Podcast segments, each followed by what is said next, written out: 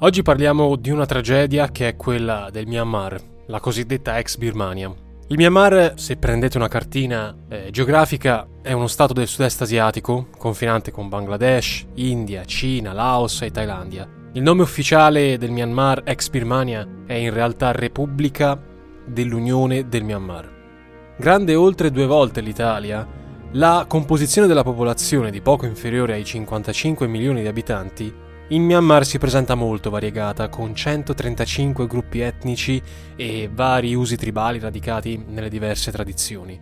La religione più professata è quella buddista, della quale la nazione è considerata una delle culle. Furono molti infatti i religiosi e i fedeli che presero parte attivamente alle lotte per l'indipendenza nazionale. Fino al 6 novembre 2005 la capitale del paese era Yangon, che in tale data fu trasferita a Pinimana, ribattezzata poi l'anno successivo Naipidav, sede del re. Storicamente la Birmania è stata colonia del Regno Unito fino al 1948 come parte eh, dell'allora impero indiano. Proprio in quell'anno, nel 1948, conseguì l'indipendenza e dopo una parentesi democratica durata meno di vent'anni, nel 62, a causa di un colpo di Stato guidato dal generale Ne Win, per oltre un quarto di secolo padre padrone del paese, la Birmania si sarebbe trasformata in un regime militare tra i più oppressivi e isolazionisti del pianeta. Totalmente nelle mani del Tatmadav, cioè il nome ufficiale delle forze armate, la Birmania aderì a una sorta di socialismo di Stato, cioè con l'eccezione di tutto il settore agricolo, l'intera economia venne posta sotto il controllo pubblico e grazie a questa scelta il regime poté contare sull'appoggio e il sostegno di stati come l'Unione Sovietica e la Cina popolare.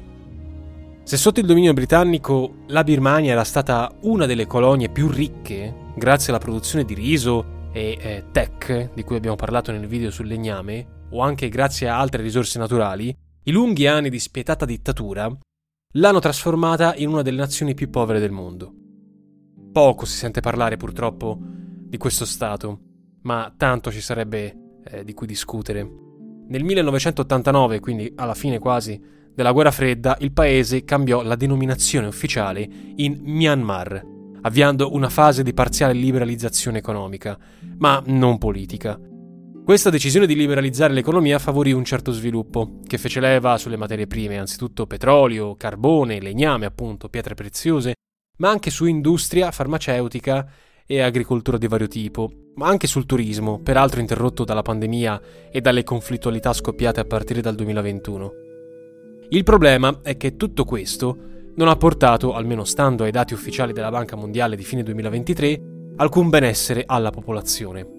In questi report infatti si legge che, mm, ne citiamo, nel breve termine si prevede una scarsa crescita economica in Myanmar perché l'aumento dei conflitti, l'interruzione del commercio e della logistica, la volatilità del Kiat, cioè la moneta, e l'elevata inflazione si combinano per avere un impatto negativo su imprese e famiglie, mentre il PIL pro capite, stimato per il 2024, supera di poco i 1600 dollari americani. Prima di affrontare ora la conflittualità a cui fa accenno la Banca Mondiale, vorrei spendere ancora qualche altra parola sul regime politico che governa il paese asiatico e che è al potere salvo una breve parentesi, da oltre 60 anni. Infatti, soltanto nel 1990, dopo quasi 30 anni di dominio assoluto e sull'onda delle proteste popolari sempre più frequenti e partecipate contro la dittatura e la crisi economica, il regime militare concesse lo svolgimento di libere elezioni, che portarono alla creazione del primo e autentico organismo che andava a rappresentare la nazione, l'Assemblea Popolare. Tuttavia i militari non ne volevano sapere di cedere il potere e non solo, non riconobbero i risultati elettorali che avevano visto un autentico trionfo della Lega per la Democrazia, guidata dalla nota Aung San Suu Kyi, figlia del generale Aung San, tra i fautori dell'indipendenza birmana, ma decisero di annullarle, imprigionando così molti dei leader dell'opposizione, compresa la stessa Aung San Suu Kyi, che sarebbe rimasta agli arresti domiciliari fino al 2010. Alla stessa non fu neanche permesso di recarsi alla cerimonia per il Nobel per la pace che le è stato assegnato nel 91, tanto che il premio poi fu ritirato in sua vece dai figli. Per effetto dell'annullamento di questo voto, a guidare il paese con pugno di ferro fu chiamato un altro militare. Ricordiamo che Ne Win si era ritirato nel 1988. Il generale fu un certo Tan Shui, che sarebbe rimasto al potere fino al 2011, con un esecutivo composto quasi esclusivamente di esponenti delle forze armate. A succedergli sarebbe stato l'ex generale Tian Shen, dimessosi dagli incarichi nell'esercito e rimasto in carica a sua volta fino al 2016. Nel 2010 in Birmania furono celebrate nuove elezioni generali, definite una farsa da gran parte della comunità internazionale con Aung San Suu Kyi, da poco rimessa in libertà, che venne esclusa dalla partecipazione, al pari di tutte le altre forze di opposizione. Soltanto nel novembre del 2015 il regime militare ha concesso altre celebrazioni di libere consultazioni, che infatti hanno visto ancora una volta, guarda caso, il trionfo della Lega Nazionale per la Democrazia, che ottenne la maggioranza assoluta.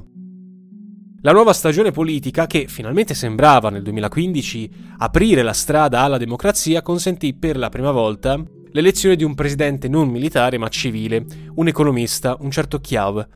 Ciò nonostante per dire che in realtà i militari conservavano e conservano ancora oggi in Birmania una posizione molto forte, perché in base alla Costituzione locale, in vigore, hanno il diritto di nominare un quarto dei membri del Parlamento, di fatto un Parlamento privo di poteri reali decisionali, oltre che di riservarsi la titolarità di alcuni di casteri chiave come la difesa, l'interno, l'immigrazione, questo fa sì che i militari dispongano di un forte partito politico di riferimento, vale a dire il Partito Nazionale dell'Unità della cosiddetta Associazione di Solidarietà e dello Sviluppo del Sindacato. Quindi se già il semplice fatto che Aung San Suu Kyi, che pure ricoprì in quegli anni importanti incarichi in governo, come ad esempio il ministro degli esteri, non abbia mai potuto aspirare alla massima carica dello Stato, e questo avrebbe dovuto far riflettere, c'era comunque altro. Per prima cosa, i due principali partiti del paese, cioè la Lega Nazionale per la Democrazia e la Lega Democratica Shan, erano costretti a operare all'interno di leggi varate proprio dai militari, come tutte le altre forze politiche. Per lo più espressione questi partiti anche delle minoranze etniche. Inoltre, a parte i ristretti margini di manovra, anche la magistratura birmana restava in gran parte sotto controllo dei militari e quindi il controllore diventa il controllato e viceversa. Nel 2020 furono indette nuove elezioni generali, che confermarono la maggioranza per la Lega Nazionale della Democrazia. Tuttavia i militari, ancora una volta timorosi di perdere col tempo il potere, non accettarono l'esito delle urne nel febbraio 2021 misero in atto un nuovo golpe, che portò all'instaurazione della dittatura conclamata. Uomo forte di questo nuovo regime divenne il generale Min Aung Hlaing, attuale primo ministro, se così vogliamo chiamarlo, del Myanmar, mentre un altro militare, il generale Min Sue, ha assunto la carica di presidente ad interim, cioè di quello che dovrebbe momentaneamente stare lì a ricoprire quel trono. Il nuovo regime ha ordinato numerosi omicidi, ha ordinato numerose violenze, oltre che all'arresto di vari esponenti politici, compreso il presidente deposto Win Mint e la stessa Aung San Suu Kyi con accuse del tutto pretestuose, che andavano dalla corruzione alla violazione del segreto di Stato, al possesso illegale di apparecchiature elettroniche, violazione delle prescrizioni contro la pandemia. Ecco tutto questo, l'insieme di queste accuse, sono costate ad esempio alla leader politica, alla Aung San Suu Kyi, una condanna a quattro anni di reclusione, poi ridotte a due, seguiti da nuove condanne a vario titolo, frutto di processi farsa, celebrati a porte chiuse, che ne hanno determinato il trasferimento in carcere, perché lo ricordiamo fino a quel momento era rimasta agli arresti domiciliari. Soltanto a fine luglio 2023, grazie a un'amnistia della quale poté beneficiare anche l'ex presidente Win Mint, fu concesso alla Aung San Suu Kyi di lasciare il carcere, per essere però trasferita agli arresti domiciliari nella casa della capitale. Inutile dire che questo nuovo regime non differisce molto dai precedenti, perché anche qui si tratta di gravi violazioni dei diritti umani, si parla di denunce documentate più volte anche in sede di Nazioni Unite, compresi crimini di guerra e contro l'umanità. Tra le prime vittime figurano i civili disarmati e le minoranze etniche, fatti che hanno indotto varie nazioni ad applicare sanzioni e misure restrittive, che però, come vedremo, non si sono mai rivelate particolarmente efficaci. Perché, come accennavamo, tra le repressioni e le violenze imputabili al regime, precedenti anche al 2021, dobbiamo annoverare quelle che vanno nei riguardi delle minoranze etniche, tra le quali quella della minoranza musulmana Rohingya, da sempre privata della cittadinanza, che è concentrata, questa minoranza, per lo più nel nord del paese, al confine col Bangladesh. Riguardo al caso dei Rohingya, nel 2017 un tribunale internazionale ha parlato apertamente di genocidio E non si tratta dell'unica etnia perseguitata, visto che altrettanti crimini come uccisioni, imprigionamenti arbitrari, eh, la questione dei cosiddetti bambini soldato, violenze di ogni genere sono stati perpetrati nei confronti degli abitanti dello stato del Kachin, che è situato nel nord-est del paese, e anche degli abitanti dei Karen, che è una minoranza che vive nei pressi del confine con la Thailandia. Ma l'appartenenza etnica di queste popolazioni, come spesso insegna la storia, non è la vera causa di questi orrori, quello che interessa veramente al regime è controllare le ricchezze naturali, come il legno, il gas e le pietre preziose presenti in questi territori, costringendo centinaia di migliaia di persone a sfollare, cercando rifugio nei campi profughi allestiti oltre confine. E non finisce qui, visto che molte azioni criminali colpiscono abitanti non necessariamente appartenenti alle minoranze etniche. Come riporta Lorenzo Lamperti, analista esperto in questioni asiatiche, le vittime civili della repressione seguita al golpe del 2021 sarebbero circa 6.000, come dimostrano numerosi report curati da organismi internazionali come ONU e ASEAN. Per il governo clandestino, diciamo così, che si sarebbe creato in esilio dopo il golpe militare nel 2021, le vittime del conflitto in Myanmar in atto, sempre più esteso, sarebbero in realtà molte di più, sarebbero oltre 11.000, fermo restando che una conta ufficiale comunque resta impossibile. Un altro rapporto, recentemente presentato alla Camera dei deputati italiani dell'associazione Insieme Italia-Birmania, citando fonti ONU, parla di 2 milioni di sfollati e di 5 milioni di bambini in stato di bisogno. La domanda che noi ci poniamo come sempre è questa. La comunità internazionale come reagisce di fronte a tutto questo? Perché da un lato ci si volta dall'altra parte e dall'altro si seguita a fare affari con la giunta, magari salvandosi la coscienza con qualche dichiarazione o misura politica, che però non coglie nel segno. Occorre premettere che sul fronte della politica internazionale in Myanmar, lasciatosi alle spalle la fase di forte isolazionismo che ha caratterizzato i decenni seguiti al golpe del 62, è diventato parte di importanti organizzazioni internazionali. A parte l'ONU, il Myanmar è membro del WTO, del Fondo Monetario Internazionale, della stessa ASEAN, cioè l'organizzazione regionale che come sappiamo riunisce 10 paesi del sud-est asiatico per quanto riguarda invece le nazioni occidentali, perché comunque il Myanmar ha accordi importantissimi con Cina, India, Kuwait, Thailandia, eccetera, Stati Uniti e Unione Europea in testa hanno sempre avversato a parole il regime e il golpe del 2021, imponendo sanzioni o limitando i rapporti economici con la giunta, con l'eccezione degli aiuti umanitari. Ma in realtà diverse aziende occidentali, per esempio una su tutte la Total, hanno continuato a intrattenere rapporti d'affari con la giunta, pure ricorrendo a manodopera locale a basso costo. Tutto questo ci dimostra che non soltanto le relazioni economiche col paese asiatico anche dopo il 2021 non si sono mai interrotte del tutto, specialmente sul versante dello sfruttamento delle risorse energetiche, ma che tali rapporti non vengono messi in discussione neppure dalla stessa ASEAN che in uno degli ultimi vertici ha emesso un comunicato dove si legge che i progressi compiuti dalla Birmania nell'attuazione del piano di pacificazione in cinque punti elaborato dallo stesso ASEAN, sono insignificanti e hanno lasciato un segno negativo sull'associazione che invece sta cercando di arrivare a una posizione comune. Come dire, si discute, ma nel mentre noi continuiamo a fare affari. E lo stesso discorso non vale soltanto per l'ASEAN. Sempre Lamperti ricorda che oltre all'India, anche la Russia, anche la Cina, Singapore e la Thailandia avrebbero fornito supporto militare all'esercito del Myanmar per un valore complessivo di circa un miliardo di dollari, compresi esportatori privati e statali. Un discorso a parte merita la Cina. La Repubblica Popolare, con ogni probabilità, non ha visto con favore il ritorno al potere dei militari, ma comunque ha dovuto fare, da buona tradizione cinese, buon viso a cattivo gioco, per tutta una serie di ragioni. Anzitutto garantirsi il completamento del corridoio economico sino-birmano, che aprirà un accesso importantissimo alla Cina verso l'Oceano Indiano, così bypassando lo stretto di Malacca, che come sappiamo è un choke point, cioè appunto uno stretto, un collo di bottiglia controllato dagli Stati Uniti. E poi serve anche per salvaguardarsi l'accesso a importanti risorse energetiche e minerarie del paese, utilizzando i rapporti col Myanmar, per il quale Pechino è il primo partner commerciale,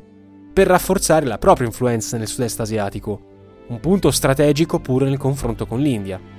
Non a caso, la Cina ha sempre bloccato col suo veto nell'ONU ogni dichiarazione ufficiale contro il nuovo regime birmano. L'Italia, invece, per non far mancare il suo buon esempio, tra virgolette, ancora oggi commercia lucrosamente col Myanmar, come detto specialmente nel settore del legname. Se la fabbricazione ed esportazione di barche e mobilio di lusso è uno dei punti di forza della nostra manifattura, come ammettono anche alcune associazioni di categoria, il tech migliore deriva appunto dagli alberi birmani che provengono dalle foreste controllate da due grandi compagnie statali, la Myanmar Timber Enterprise e la Forest Production Joint Venture Corporation, ovviamente gestite da questa giunta, che ricava da questi traffici un'importante fonte di reddito. Stesse risorse che poi magari vengono impiegate per devastare territori abitati dalle minoranze di cui sopra, oppure che vengono gestite per comprare armamenti e utilizzarli per porre in atto crimini di ogni tipo. In effetti, quando noi sentiamo parlare di diritti umani, di rispetto dell'ambiente, alla luce di tutto questo, verrebbe davvero il desiderio di rispedire al mittente parole vuote e ipocrite, al pari di blocchi e limitazioni che sono imposte e poi comunque facilmente aggirate. E se qualcuno avesse dubbi, Basterebbe leggere questo messaggio che è mutuato da infomercatiesteri.it che in realtà è il sito della Farnesina. Citiamo. Occorre sottolineare che alcune operazioni sul Myanmar continuano ad essere condotte contabilizzate da uffici regionali delle nostre aziende e che una parte degli investimenti effettuati da soggetti italiani si muovono nominalmente da altri paesi dell'area dotati di un sistema finanziario adeguato. Lo stesso vale anche per alcuni acquisti dal Myanmar di prodotti italiani, soprattutto macchinari, che provengono da società costituite da cittadini birmani nei paesi vicini, in primis Singapore, ma anche Thailandia. Quindi serve aggiungere altro? A questo punto, e anche senza timore di essere smentiti, possiamo affermare che la strada per ripristinare la democrazia, se così vogliamo chiamarla in Myanmar, è ancora molto lunga e tortuosa, e non avallata da una comunità molto più attenta a ben altre questioni, che magari rifornisce il regime di sistemi di sorveglianza e controllo. Una svolta sembrò arrivare dall'operazione 1027, avviata a fine ottobre dello scorso anno, 2023, nello stato settentrionale dello Shan, ad opera della cosiddetta Brotherhood Alliance, cioè un'alleanza che vede coinvolte diverse forze di opposizione al regime militare. L'alleanza è stata in grado di infliggere diverse sconfitte ai militari, per esempio il 5 gennaio 2024 ha conquistato Laukai, che è un capoluogo della regione del Kokang, sede di un importante comando militare, così da mettere in crisi i flussi commerciali e approvvigionamenti delle forze armate. Però per quanto stia esercitando un ruolo molto importante, questa alleanza, clandestina diciamo così, non include tutte quante le forze armate di opposizione o anche politiche, e proprio l'assenza di un fronte unitario va a comprometterne la strategia. Però il vero problema è che la situazione si fa ogni giorno più critica e si moltiplicano vittime e profughi. Nonostante ci sia una mediazione della Cina che comunque è interessata ai suoi interessi economici e strategici, la giunta continua a lanciare ufficialmente proclami per la pacificazione, sebbene gli accordi per il cessate il fuoco vengano poi interrotti e ripresi continuamente. La giunta proclama anche il ripristino della democrazia, ma sinceramente ormai è lecito dubitarne, specialmente dopo il varo, proprio nei giorni scorsi, di un provvedimento straordinario che impone il ripristino della leva obbligatoria per donne e uomini fra i 18 e i 35 anni. Dunque, tralasciando l'abusato principio di non ingerenza negli affari interni delle singole nazioni, che spesso diviene anche un alibi, no? Per non inserirsi in situazioni conflittuali nelle quali non siano in gioco interessi economici e strategici, la situazione del Myanmar dovrebbe aiutarci a comprendere come, anche in un eventuale mondo multipolare, ci sarebbe poco da sentirsi al sicuro se si continuasse a chiudere gli occhi di fronte a regimi repressivi, liberticidi, se non genocidi. Qui non si tratta di, tra virgolette, esportare la democrazia, ma di salvaguardare quel minimo sindacale, diciamo così, di rispetto della vita e dignità dell'essere umano, che non può essere sacrificato in nome del business e degli affari. Perché come dimostra il caso di questa sfortunata nazione asiatica, chi ritiene di essere dalla parte del giusto, e in questo ci mettiamo diverse nazioni, dovrebbe avere il buon gusto di risparmiare le ipocrisie e darsi veramente da fare verso una giusta direzione che non può e non deve essere quella di predicare bene e razzolare male. Tutti i paesi del mondo hanno avuto in ogni tempo i loro scheletri nell'armadio, ma tirarli fuori a corrente alternata e secondo la convenienza del momento non è accettabile. E permetteteci di aggiungere che le guerre e le tragedie di questo nostro mondo tormentato, per esempio il caso dello Yemen o del Corno d'Africa, dovrebbero insegnarcelo, non esistono soltanto perché o fin quando ne parlano gli organi di informazione per Aspera.